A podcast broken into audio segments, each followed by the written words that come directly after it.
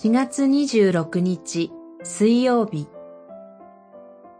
私たちの視野を超えて進む主の約束。創世記13章。あなたの子孫を大地の砂粒のようにする。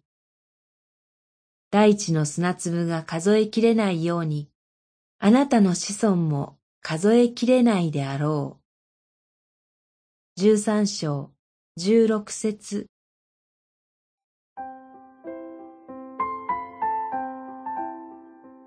アブラムが多くの財産を携えてエジプトからカナンの地に戻ったことが新たな問題を引き起こします。老いのロトも多くの家畜を持っており、牧草が足りなくなったのです。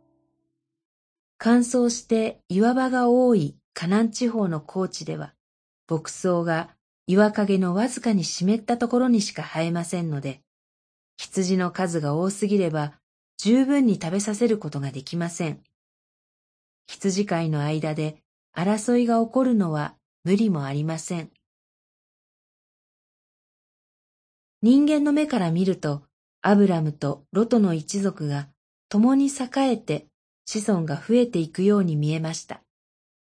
そうして大いなる国民になるという主の約束が実現しそうです。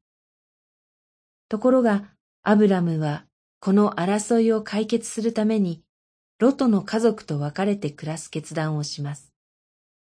主の約束の実現は遠ざかったのでしょうか。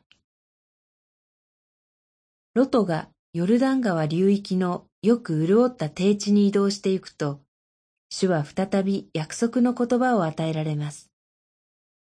アブラムとその子孫にカナンの土地を与え、子孫を大地の砂粒のように増やすという約束です。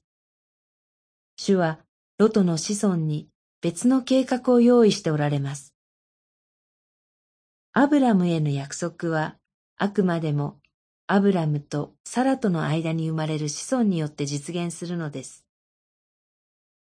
一族を二つに分けることで、むしろ主のご計画が前進したのです。